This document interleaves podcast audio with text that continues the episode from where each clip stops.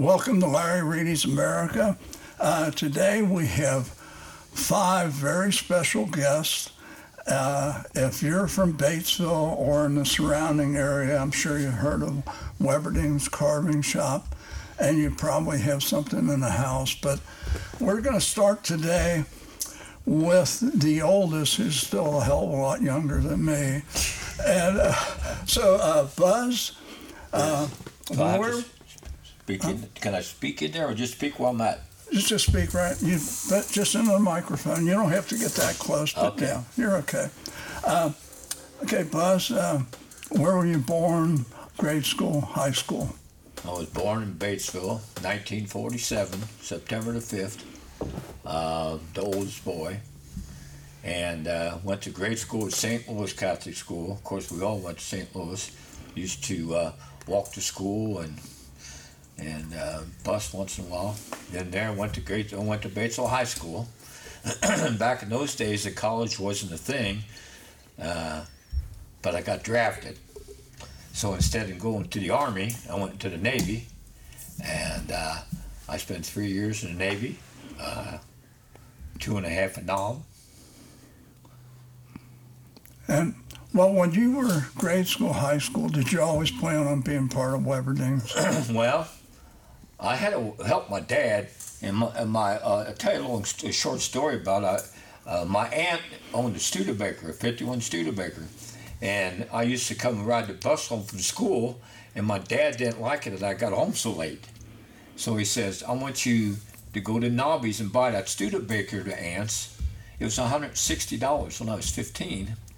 I said, Dad, that's a lot of money. He said, yeah, but you'll be home an hour earlier at night to help me on the shop. So I bought the Studebaker, and so I could get home early at night, so I could help Dad sweep the floor and do things, odd jobs for him all the time. And so I still got my first car, and still got my first woman, too, that dated me in that Studebaker. And I still got it, had it restored, and it's sitting in my garage right now. We was talking about coming over here. I haven't had it out since spring, and I need to get it out more. Oh, absolutely. I came home and had to help Dad. And I didn't know if I wanted to go with Dad. Dad was tough. He was tough, German. And when I got out of the Navy, I had a chance. I was a cook in the Navy, and the Sherman House offered me a job when I got out, but I had to work all week and only got off Tuesday and Wednesdays, or Monday and Tuesday, and I didn't know if I wanted to do that. Yeah. And so my dad offered me some money, and I went to work for Dad. That's how I got there. Okay. And then I worked out in the plant for 10 years, and after 10 years he said, Buzz, I need you to come over and run the business. And I came over in the office and worked with him for a while, and then I never got out of the office. I spent the rest of my career in the office. Well, your dad didn't retire at that time, did he? No, he stayed. I don't know how many years he was out there with me. Do you know ever? I don't know that. I don't know. He was out there quite a few years yet. But we had our differences, you know. Of course, I was a younger guy and he was an older guy. That's everyone. And once in a while we didn't see eye to eye. The quick story was we bought computers. I told Dad we're buying computers. Oh, that's the craziest thing you've ever done to us. That's a waste of money. And I said, Dad, we got to do it. So I bought it, and bought two computers. And about 6 months later or so, I said, Dad, you got 20 minutes to sit out in the shop. And the secretary's going to do payroll.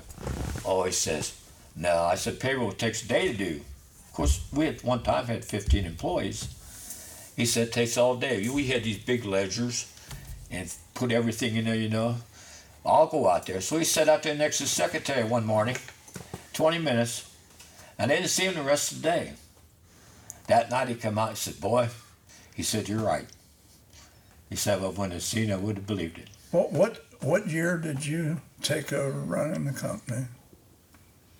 Well, I got out of the Navy in 1968. So I would have been... 10 years in the factory in 1978. 10 years in the factory. So that would have been 1978. And then I was over there 1978 when I started over in the office. Because we moved here, and we built a home, moved here in 1976, and I remember your dad out there. Yeah, he was out there a long time after I was there. But my dad had trouble smoking pipes. And we had this little office, and he's always smoking that pot. And I said, Dad, you're going to have to stop smoking out here. I said, you know, you could cause a fire. And of course, you know, it wasn't a good idea to tell your dad what to do because he's going to tell you, well, you know. But he finally quit smoking the pipe. But we had a little office at that time. The office was really small at that time. And we had a secretary, and Dad and I was in this little office. It was really small. And then eventually, as we upgraded and added on, then we moved our office. But Dad finally did retire. But I don't remember how many years I was over there with him. Do you? Mm-hmm. You remember, Terry? No, I don't remember. I don't remember. Well, let's jump. I'll tell you, since everybody went to the same school, Terry, when you went to St. Louis in high school, did you always intend on working for the company? Well, I think I did, but I went to college for 1 year. Okay. I went to Indiana State, and I wanted to be a teacher, actually, an industrial arts teacher. And I went to Indiana State, and well, I really liked the courses up there, but I'm not much on math, English. Well, you had to take all these other courses. So unfortunately, my draft number came up, and I wasn't quite smart enough to stay in college, so I chose to go in the reserves for 6 years. So I was in the National Guard, and I went to Shelleyville. And then after that, I went to, well, whilst that was happening, I went to Dale. Dad thought I should go to sales school. Well, he was over there, but so I had to go to Dale School to Cincinnati at night once a week for, I don't know, it seemed like an eternity because I didn't really care for it. But I met a lot of nice people there, and I learned a lot, but yeah, so it's kind of then, of course, when he went out into the office, then my job was to manufacture the items that he had sold. So it really worked out good. He was selling stuff, and we was manufacturing. Tim, he's the artist amongst all of us, so he was over there doing the carvings and things like that. So we all had our own little niche. Well, I was going to ask all of you, is it in the gene pool? I mean, you know, if a guy's a professional baseball player or football, the kids kind of grow up and they're very good. Yeah. Is this a learned thing, or is it just kind of natural for you? Well, I think for me personally, Dad did not train me much because Dad was always in the office and... So there was other guys out there, a guy named Joe Geyer from Oldenburg, and he was really an intriguing guy. He was in the Navy, I think, wasn't he, Buzz? I don't remember that. And then he was really a great artist, and I learned a lot from him. And he was more or less my mentor than Dad was, because Dad, he was busy, you know, making... Biggest problem, of course, money coming in and things like that. Yeah. People, he's getting upset with people. he would always let people, you know, if he done a job, let it go 60, 90 days. Well, you know, you got to pay your people, and that just doesn't happen anymore in today. Yeah. But so he did. I mean, if you done something and you made it, and he come out there and looked at it, and he didn't like it, you redone it. I mean, and he, you know, you didn't like it, but he always had the eye for things, and of course I was just learning, so yeah, I obeyed him. Okay. Tim, what about you? I was, I done a lot of the drawings. I just had a little bit different part in the art world. I loved to paint. I done a lot of drawing, a lot of shading, and then I was doing carving too. And my dad, of course, was my mentor. I didn't go to college. I graduated high school, and I immediately went to the shop. And I just retired here in February, so I was out there a full 50 years at the same place. And that doesn't count all the miles of fence that I painted, or the hundreds and thousands of acres that I mowed as a kid, and sweeping floors like we all did. I mean, we all, after school, we would all go out and sweep the floors and take the trash out, all that kind of stuff. So I was out there a long time. But now I finally retired. I'm 69, and BJ took it over, really doing a great job. And it's not an easy job to walk into. You know, it is trying every day, but he's got good employees. Son's really good. He's starting to carve now. We have another young man out there that he's only 21, and he does super carving work, and he can paint statues. He does come in as a talented person all the way around. So we were very fortunate out the shop to get him and little Brian to continue what we've all worked for all these years, you know. Nobody ever had formal training in carving or restoration or nothing? No. We just learned by a lot of errors, a lot of the older people that were out at the shop. I mean, my grandpa, which was my dad's dad, he was the finisher at Romweber's all his life in the finishing department. So when he retired from Romweber, he come out and helped my dad finish his items in a spray booth, and so because he knew how to do that. So we learned a lot by him, how he done things the old way. Now it's all newer, but it's still the same process. It's just a little bit different. You know, they got the nicer spray guns and all that kind of thing. So we learn by everybody's, you know, if we seen them make a mistake, well, that kind of opened your eyes a little bit that I don't make that mistake, you know, on a piece of work that you're working on. So I don't know. I just enjoyed what I done. I didn't do much of the sales until I got into the office when Terry retired, and I took over his spot as president, and then I passed it on to BJ. So, okay, so Buzz, how long were you president of the company?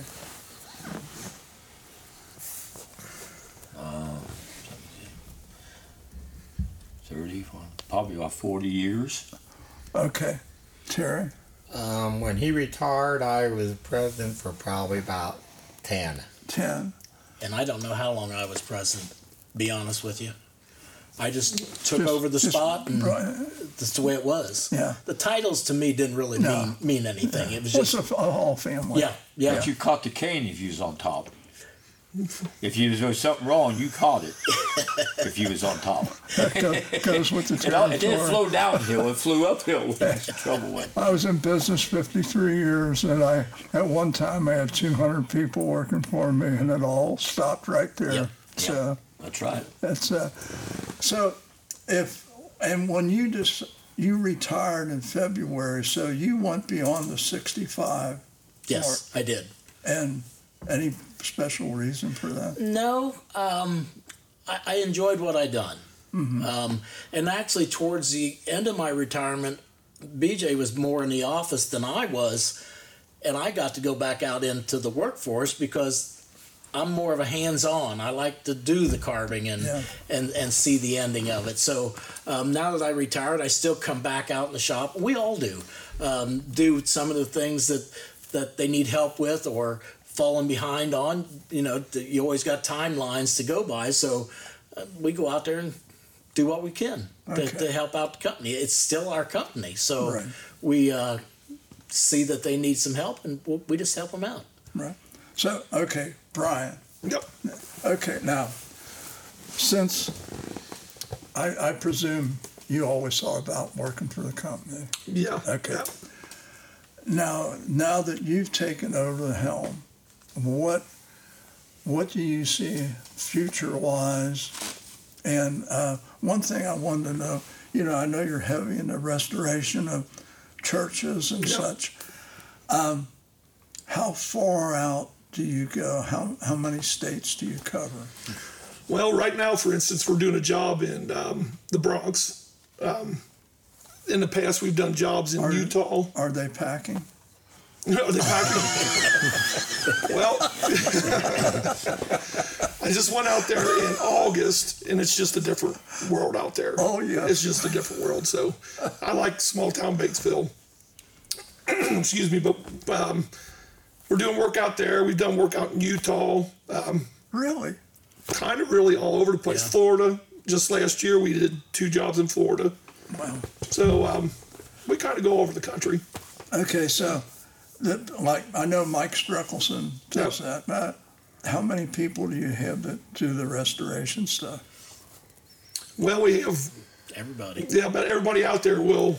Oh, everybody will do it. It's just not if the job comes in, and even though I was a wood carver or whatever, they needed help out there doing the restoration. Really, we would all go. I'll jump in and do it. It didn't make no difference. Just because I done the carving, that didn't make any difference. I could still go out there and use the finishing room and things like that. So it's just something we just foresee how to do to get done on time, the timelines. Well, on your finishing room with the spray painting and such. Do you have a booth for that? Oh, yes. Okay. We have a booth, filters, it's all up to code. Yeah. Some of the building may not be quite that way, but it's an old building. Yeah. So we do what we have to or what we can do with the building that we have. So we are up to code as best we can. Yeah. You know? Yeah. So now the youngster. What do you see yourself in 10 years from now? I still plan on being at the shop. I love what I do out there. I do a little bit of everything. Like Tim said earlier, Tim was teaching me how to carve, and I'm still doing that. I think in 10 years, I'll probably be helping my dad more, probably in the office a lot, doing drawings probably mostly. We probably want to lean more towards doing online drawings with like AutoCAD. I went to college for some design classes. I took some design classes, so we might be good. What is AutoCAD? It's like a program online where you can draw. It's basically a drawing app. Oh, really? Mm-hmm, and you can. So even if I can't draw a stick man, if I had AutoCAD, I could draw something. Yeah, it makes it easy for everyone to draw. Yeah. So, okay, so future-wise, like on your website, do you sell things online? Currently, we do not sell things online. That's something that we've talked about. We haven't got into that yet, but something we'll probably look into. Mm-hmm. Most of our work in the shop is custom woodworking, so you kind of need to deal with the customer face-to-face, see what they want anyway. We do have our gift shop that we could move that into the e-commerce. Just not something we've done yet. Okay. But we'll probably look into it, see what it takes to do. Yeah, because it's, and there's if you ever, I don't know who did your website or anything, but Matt Scheidler did mine. He used to be with ETC, and he really set it up nice to do anything on it. So, but so on the church restorations, and I know you do doors and stuff, but do you do carvings and things for the church? We do statuary from small to life size and bigger. Really. And they are done from scratch. I mean, we buy the lumber we usually use like basswood because it's light in weight, but it also is light in color.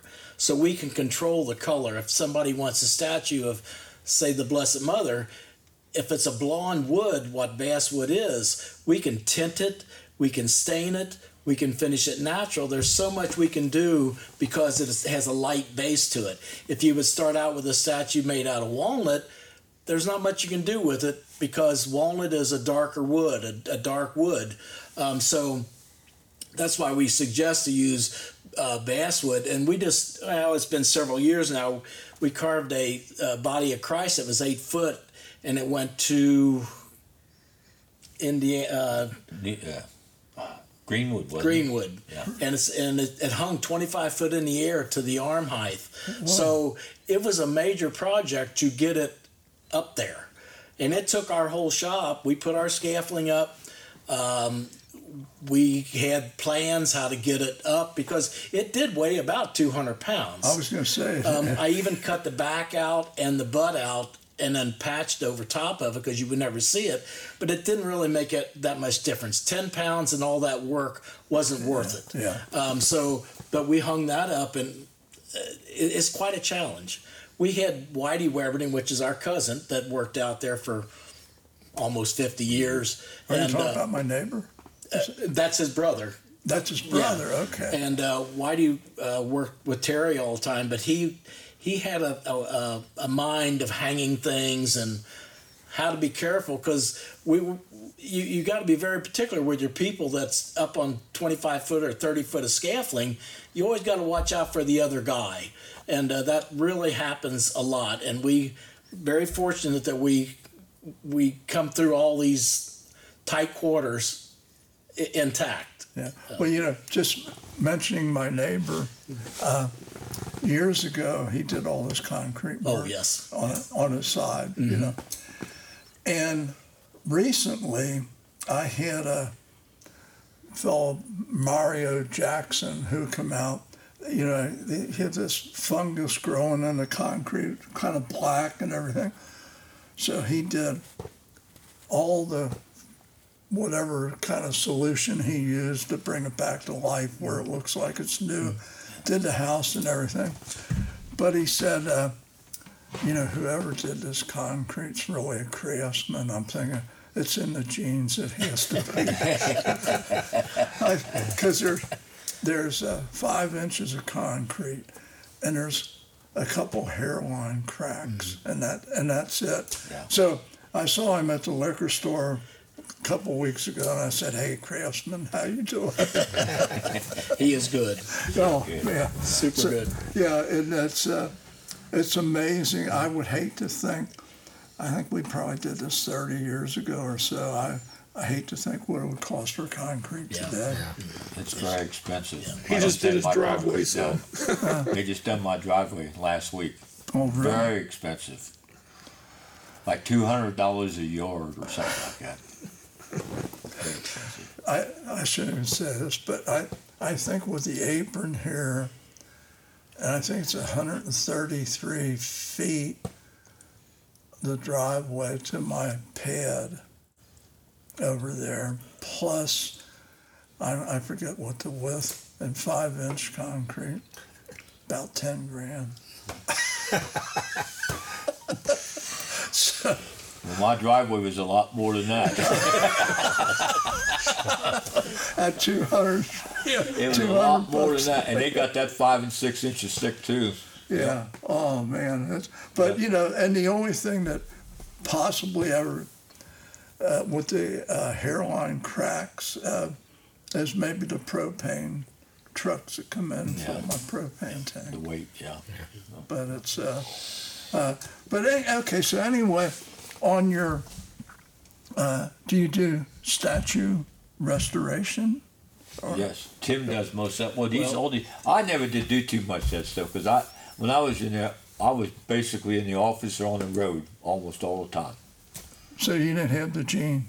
I worked out for 10 years. I didn't have the genes these guys got. I tell you, but when I was out there, my 10 years, all I did was furniture, and but when they start doing these statues. I never did. I never had the time to do it because, like he was talking about computer drawings, I did all drawings by hand. Really? Yeah. And then after I'd done it, then Tim did it by hand. And I done the drawings by hand. And actually, when I retired, Brian over here, he's the one that started with the computer drawing, and it goes quite well for him. But I could draw and shade and make them really look nice, but the computerized ones are fine also. It's just... Yeah. It's quicker, isn't it? It's quicker. Yeah. I'm assuming it's quicker. I think one of the big advantages of doing it on the computer is we have a lot of times we're doing, like, everything's custom. So when we do a drawing for somebody, we bring it to them, present it to them. Wow, what if we move this over here? Well, when you draw that by hand, you almost got to restart. Restart, yeah. From the beginning, where on the computer, I could take a little pen and go boom, boom, well, there you go. So it's done in a matter of... That's probably one of the biggest advantages that I see using the computer on it. Okay. Yeah. So And has that been available for a long time? Or? It has been many years, but I think it's more, I don't know, easier to get a hold of now than it was way back then, because back then you almost had to know a lot about computers where we didn't. We didn't know. We're just in an old world that we'd done that. But it was there. It was a big investment too. Yeah, and for their generation who didn't know CAD, to invest the money back then that they were asking for, that was a big step. Also, that's not a free app. No, that stuff's not free. So to take that step and not knowing it would have been difficult. Yeah. Now with my generation and Brian's, that's how they grew up. Yeah. So it's just easier, and then you're not as hesitant to invest that money in there where you know what you're doing. Yeah. I think that's probably a big difference there. Yeah. So on your, for instance, if a church contacts you, say like in Utah, you have to go out there first to look at the project they want done. Sometimes we did.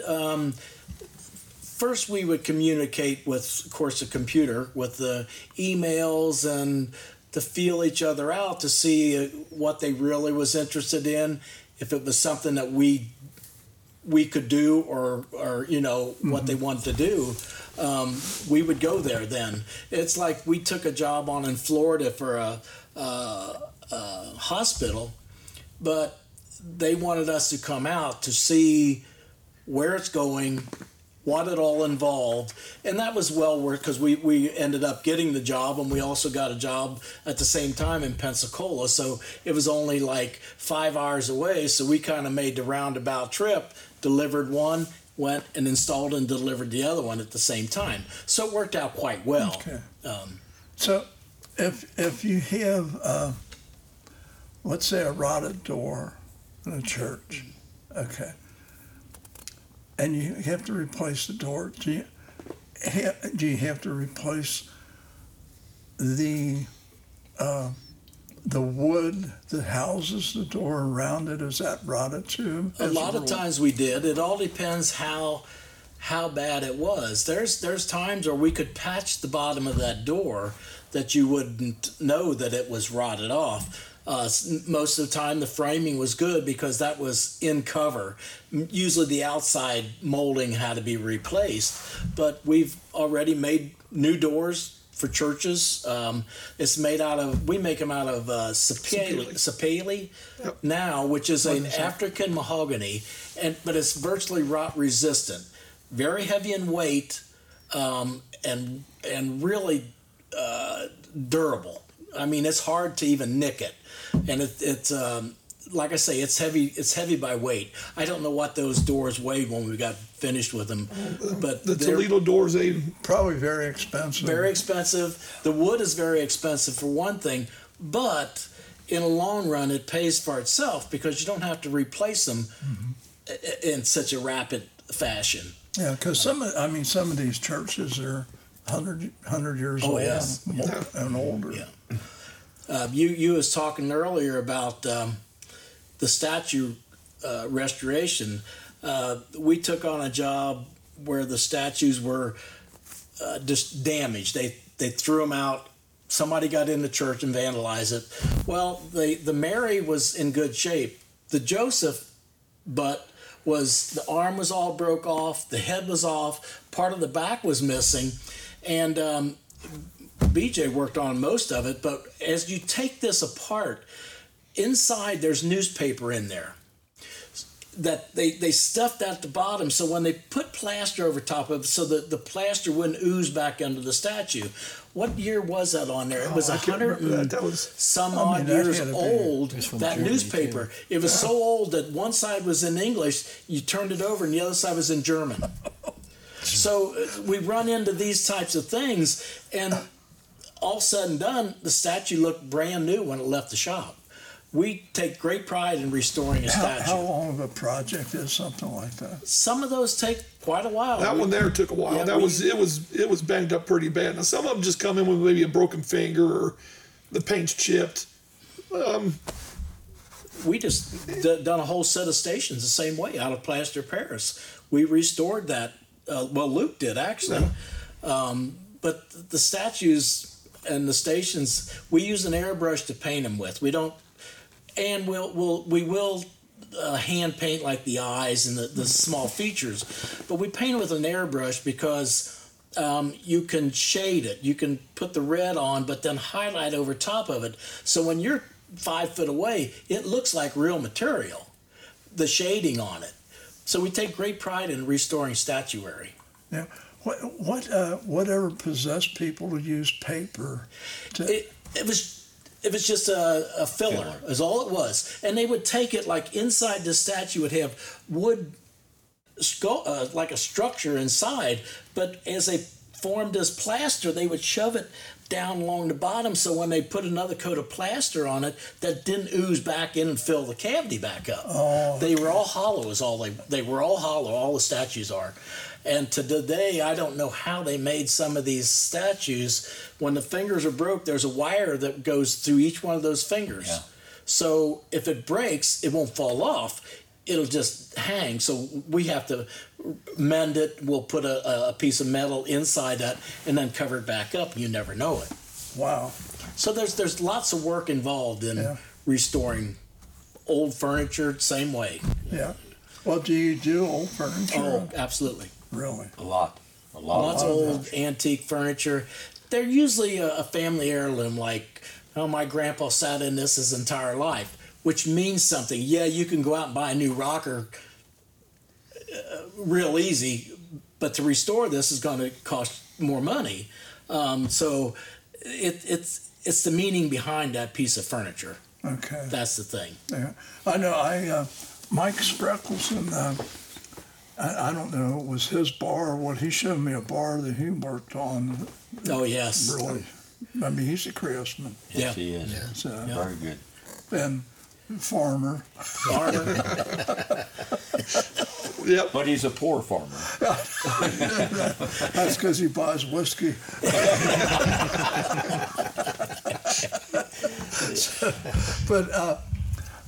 So how, like Terry, how active are you now? Do you still go in a lot? Oh, I go in probably, every day. Do you really? Well, I just go in and I greet the guys every day and, ask them how their day is going, and I just enjoy it. It's just my blood. I've been retired for 5 years. I worked till I was 68 because insurance, my wife's younger than I am, and sure, you can get Social Security, but she wasn't going to get it. If I retired, they'd take a pretty good chunk out back in, so I decided to work till 68. But yeah, I go in every day, and it's just interesting. I mean, they do a lot of neat stuff, and kind of like to see if it still keeps going on. So, well, at the end of the day, is there a happy hour involved? Once in a while. I mean, we need to instill that in more often. So, how many people actually work at Weberding's right now?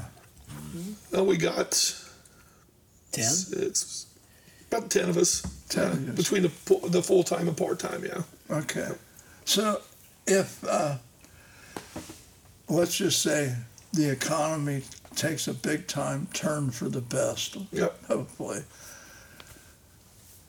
And will you ever get to the point where you're going to say we can't fill these orders because we don't have the people?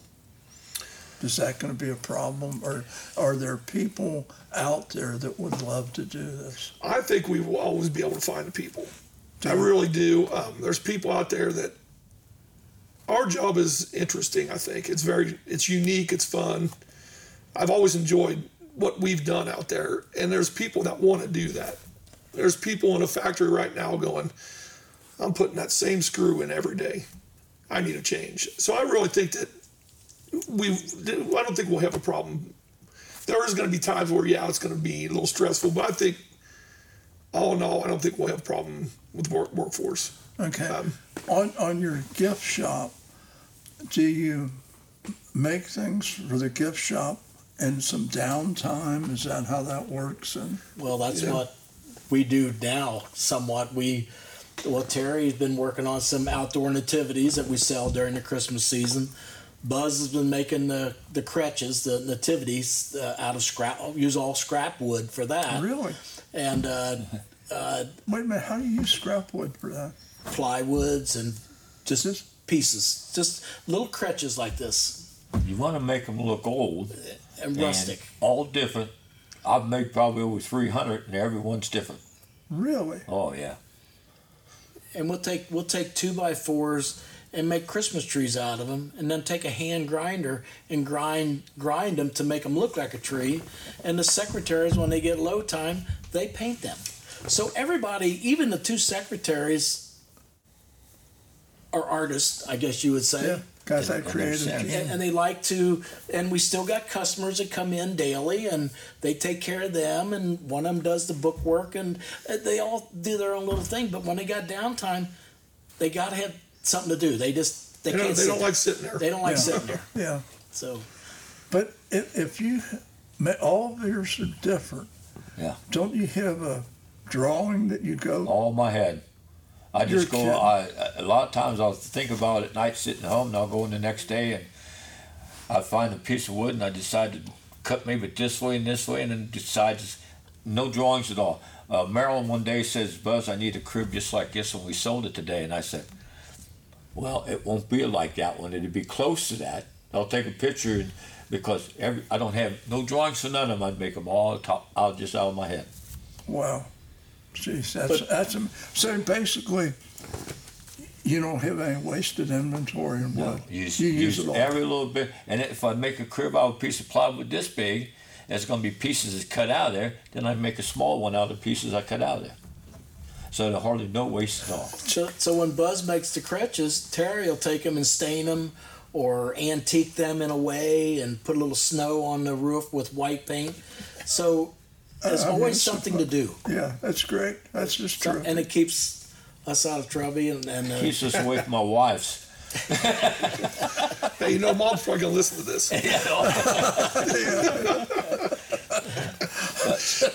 Yeah, in fact, I'll tell you something. When this is all done, I'm going to show you how to download this, because something happened last... was last October. One of my best friends, I hit him on his podcast, and he was a retired president of Dubois Chemical. He had a very interesting life, and we were friends since we were 12 years old. 2 months later, he dropped dead. Mm-hmm. So I'm at his celebration of life, and his one daughter came up and said, "Thanks for doing this." And I said, "Well, talk to your siblings." I told them how to download this. I said, "Keep that, put it on your computer or put it on a thumb drive, whatever you want to do. And 100 years from now, instead of somebody saying, looking at great-great-grandpa Jack, they can listen to him." Yeah. And I mean, that really, if you stop and think about it, my mom died when I was 9 years old. I had no idea what she sounded like. Yeah. And I got all kind of pictures, but it's something to think about. If you download this and keep it for generations to come. Yeah. So it's you work 5 days a week. Yep. Okay. Closed all holidays. Oh yeah. Yeah. When does the Christmas decorations go up? They always go up the weekend after Thanksgiving. Okay. Yep, family comes in starting. Well, we've actually been doing it the week before Thanksgiving, starting to put things up. We'll get the trees from Bowman's, which is always helps us out. Yeah. And I was just out there today, and he showed me the trees. Some of them's got a fungus on it. down at the bottom, and the fungus works its way up, so we can top those trees off, and still we can still use those trees out in the field, and we cover them with lights, so you really don't see if it's a perfect tree or not, because we can take a tree that's only good on one side and make it look good because it's from the road. Well, I often wondered, where do you store all this stuff? We've got one big building that is pretty much all the stuff in it. I mean, because I know your building's big, but, you know, I can remember, well, every year we'll go out and we'll park someplace and look at it, and when the kids were little, we'd take them out, but I always thought, boy, that's a lot of storage for that, and a lot of lights done, Rev. Yeah. So buy a lot of lights every year too. Oh, I imagine, because they go bad, and if you plug them in and there's half a set, you throw them away. Well, you know, maybe with the vegetable in the White House, you might get LED Christmas lights someday, because he won't let you buy anything else.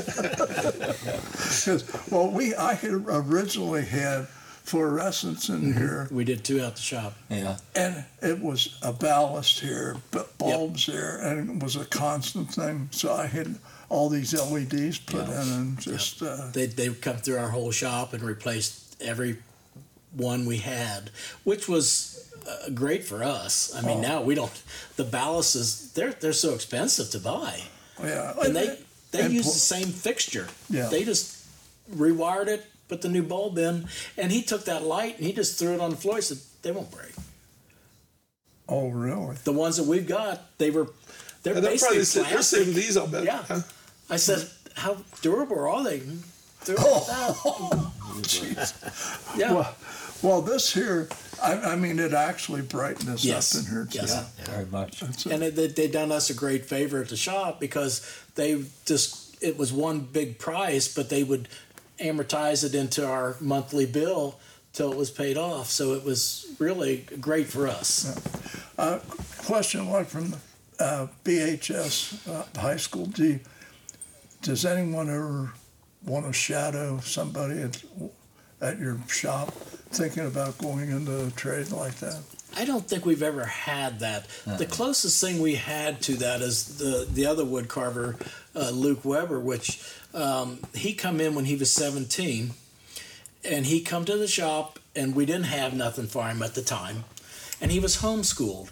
And a little bit later down the line, my wife worked out the shop for 27 years as secretary. She put that in a folder next to her desk. And when he got to be, like 2 years later, when he was 19, we had a girl that done some carving, and she was very good, but she had to move back home to her parents. Her parents were getting older. And we was looking for another wood carver. And for some strange reason, that little bitty note with his name on it fell out onto her desk. Oh, man. And we called him, and he come in, and we hired him. And he does beautiful carvings, paintings, just talented as can be.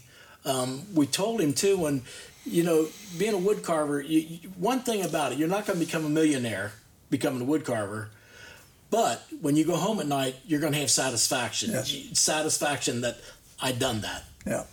I agree. I mean, it's you have to have something that you really enjoy. Yep, that's right. And if you got a skill like that, it's not that many people have. But it was just so amazing that fell out of that, and 2 years passed. Who had ever thought of that? And it was just on a little piece of Post-it. Well, that's because you do a lot of church work, I guess.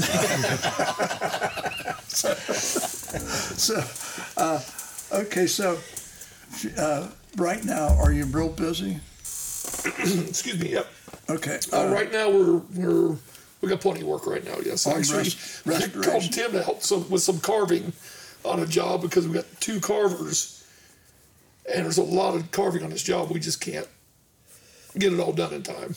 So I asked Tim if he could kindly help on the carving. Okay. Do most of the church work, is most of it Catholic churches, or? Not necessarily. Probably the majority of it. Yeah, probably the majority of it is. We've done a lot of work down in Cincinnati and the Jewish temple, the Wise Temple downtown. Mm-hmm. Don't know if you've ever been in there. If you ever get a chance, go in there. It's beautiful. Mm-hmm. But we've done a lot of work for them. We refinished all their pews in their church. They were solid walnut. Was it walnut? Yeah. Yeah, they were walnut. Solid walnut. And it's funny. They wanted the pews redone and the cushions redone, but they didn't do anything to the floor. The floor still is a wooden floor in this old temple, but that's the way they wanted it. They wanted it left alone. They had to patch a few spots, but it's just an unbelievable building. Yeah. And we've done work for them, and also on Ridge Road they have another temple that we've done work in there too. Yeah. So they're great people to work with. Yeah, an old buddy of mine, he had a business. I don't know, you might have ran across him sometime, Dave Whitrock, and he did some church work for years. Yeah. And Dave and I went to school together, and he died a couple of years ago, but good guy. They still got a business in Cincinnati yet. Son's got it, yeah. They, I don't know whatever possessed him to buy that stuff from Hill Romb and here the place up where... New Point? Yeah, and I mean, and when they left it, they just said it. Well, it's over. All the computers were taken out and everything. But, and that's when he was really sick at the time. He wasn't dead yet. But yeah, it's a shame. Yeah. Put a lot of people out of work for a short period of time. I mean, well, you know, have to close. Bought obsolete equipment. Yeah.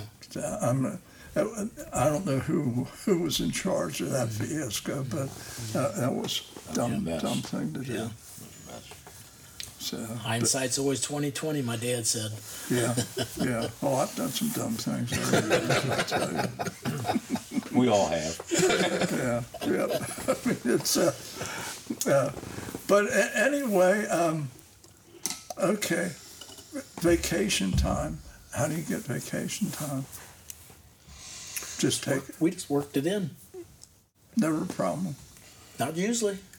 We got a calendar out the shop that.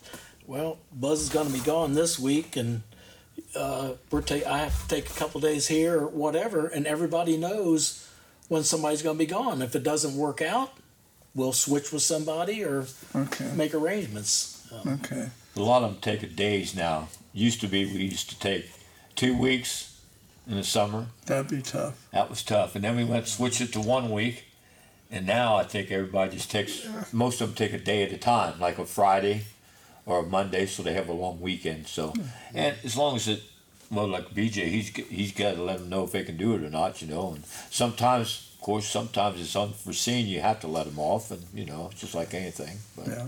Well, before I totally retired, we, for a number of years, we spent 3.5 months in Florida. We had a home in Florida, and I don't miss it at all. When my brother died, we sold it, and he and his wife lived about 4.5 miles from our house, and I didn't want to have Nancy, if something happened to me, that she'd have to sell a house 750 miles away. But since we've been back with all the kids and grandkids, we don't miss it at all. Yeah, but. You know, that's what happens when you get old. You don't miss a lot of stuff. Well, we still travel a lot. My wife and I do that. Do you? With the VFW, because I'm big in the VFW. And we still do a lot of travel. Go to national conventions every year and state conventions, and we just enjoy it. My wife's big in the VFW, and I was too at one time. I'm slowly getting out of it, but that was a big part of my life. Well, see... I think I'm 3 or 4 days off of my time in the Army that I can't belong to VFW.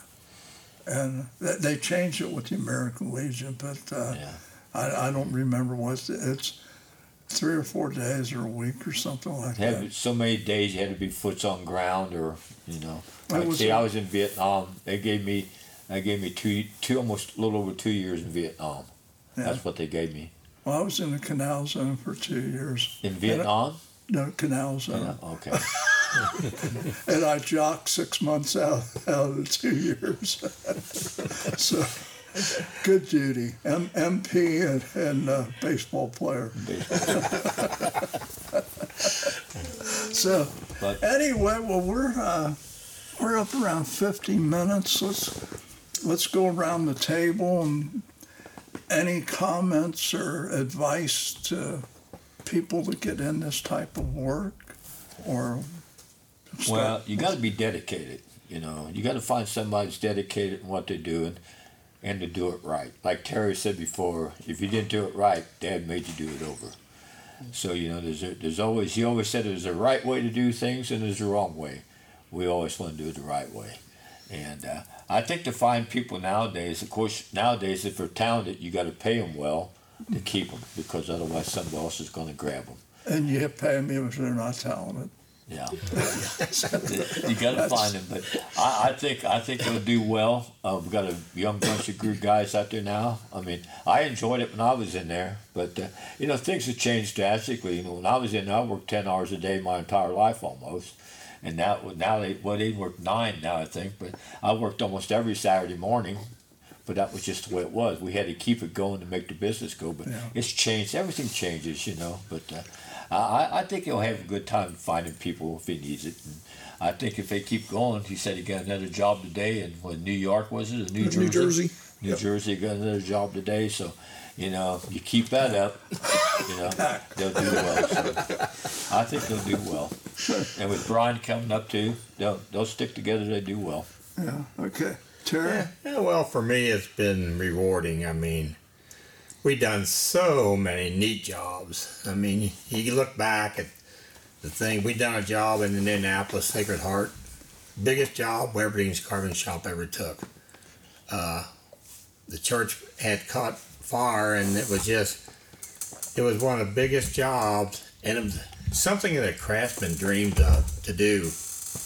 And it was big in for our shop to undertake it, but the money was so big. We never heard numbers like this before, and we had 1 year to get it done. And whoa! So when we got the job, we got all the guys together and said, "Hey, this is going to require a lot of overtime.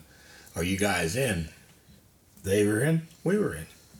So it's really rewarding. I mean, and the jobs that we've done, you can't express all of them. They're just so neat. It makes you feel good. Yeah. Oh, so, absolutely. Yeah. So, Tim? Oh, I'd welcome anybody to come out the shop that wants to learn how to carve or anything. I love to show people how to do things and see if they really like that. I'll help anybody. I helped Brian along the way as best I could, and Luke the same way, and it's just something that I enjoy doing. Have you ever talked to Andy Allen at the high school about something like that? No, I did not. No. Yeah. I don't know if they have woodworking out at the high school anymore? I don't know that. I don't know if they have woodworking out at the high school anymore. I don't know that. I thought they... I know Bob Kroll used to have... Yeah, Bob had... When I was there, they had it. I thought... I mean, you know, the high school's got a great balance. They're 70% college, 30% trades. Mm-hmm. And where the academy, it's like 99% college. Yeah, there's very... Mm-hmm. My wife teaches there, and I think it's almost every kid every year. I think they have 2 last year or 3 that... Yeah. One went to the service... One went, I think it was an electrician, and I forget what the other one was. Every once in a while they get one that goes in the priesthood. So, yeah. Didn't happen with you, did it, Brian? Didn't happen with him. Never gave a serious thought. I mean, so Brian, you got anything to... I just say our job is rewarding. I always thought it was rewarding. To build the things we get to build. For starters, one of the things you think about, I always thought about, the material itself is so expensive. It's not like the average Joe is just going to go out and build this beautiful entertainment center. You need the equipment, you need the materials expensive. So it's kind of a gift to us that Grandpa gave us and these guys gave us to keep doing this. It's just, I think it's a gift. Yeah, it's rewarding. So, yeah, it's that's my take on it. Yeah. Well, you know, it really, when you look at Batesville, obviously, look at Hill and Brand, and now you're looking at, the hospital has become a regional big-time deal to the hospital. But everybody knows about Weberding's here. Yeah. Yeah, I mean, seriously. I think I know people, friends of mine from Cincinnati, they come down and look at the Christmas decorations all the time, and some of them bought things there. But it's kind of... you're just a fixture in Batesville, and hopefully be here another 100 years. Oh, yeah. So, young Brian, you got anything to say? I would say, yes, it's really rewarding to see something, you know, come from nothing, but it's also satisfying to know that you can do this type of stuff. Like, not most people, especially people my age, can build something like that. So I enjoy the process of all that, and you learn more than just building stuff. Like, one thing I really learned, especially when Tim was teaching me how to carve, was patience. I didn't realize I didn't have any till I started doing that kind of stuff. So you learn more than just the actual woodworking. Well, when you were a little kid, were you into the Legos and stuff like that? Yeah, I was, yep. I wasn't. So I just... you know, art, even, you know, cursive writing. You know, like when I was in grade school, I got all A's except writing I C and art. So, well, anyway, we're approaching an hour, and I think we might as well wrap things up. I certainly want to thank everybody for being here, and when we get off air, if anybody wants a beer or a little bourbon, I've got it. So, okay. I hope everyone enjoyed this. I want to thank you all for listening. And let's go out with the national anthem. God bless you. God bless the United States of America. And I'll talk to you on the next podcast.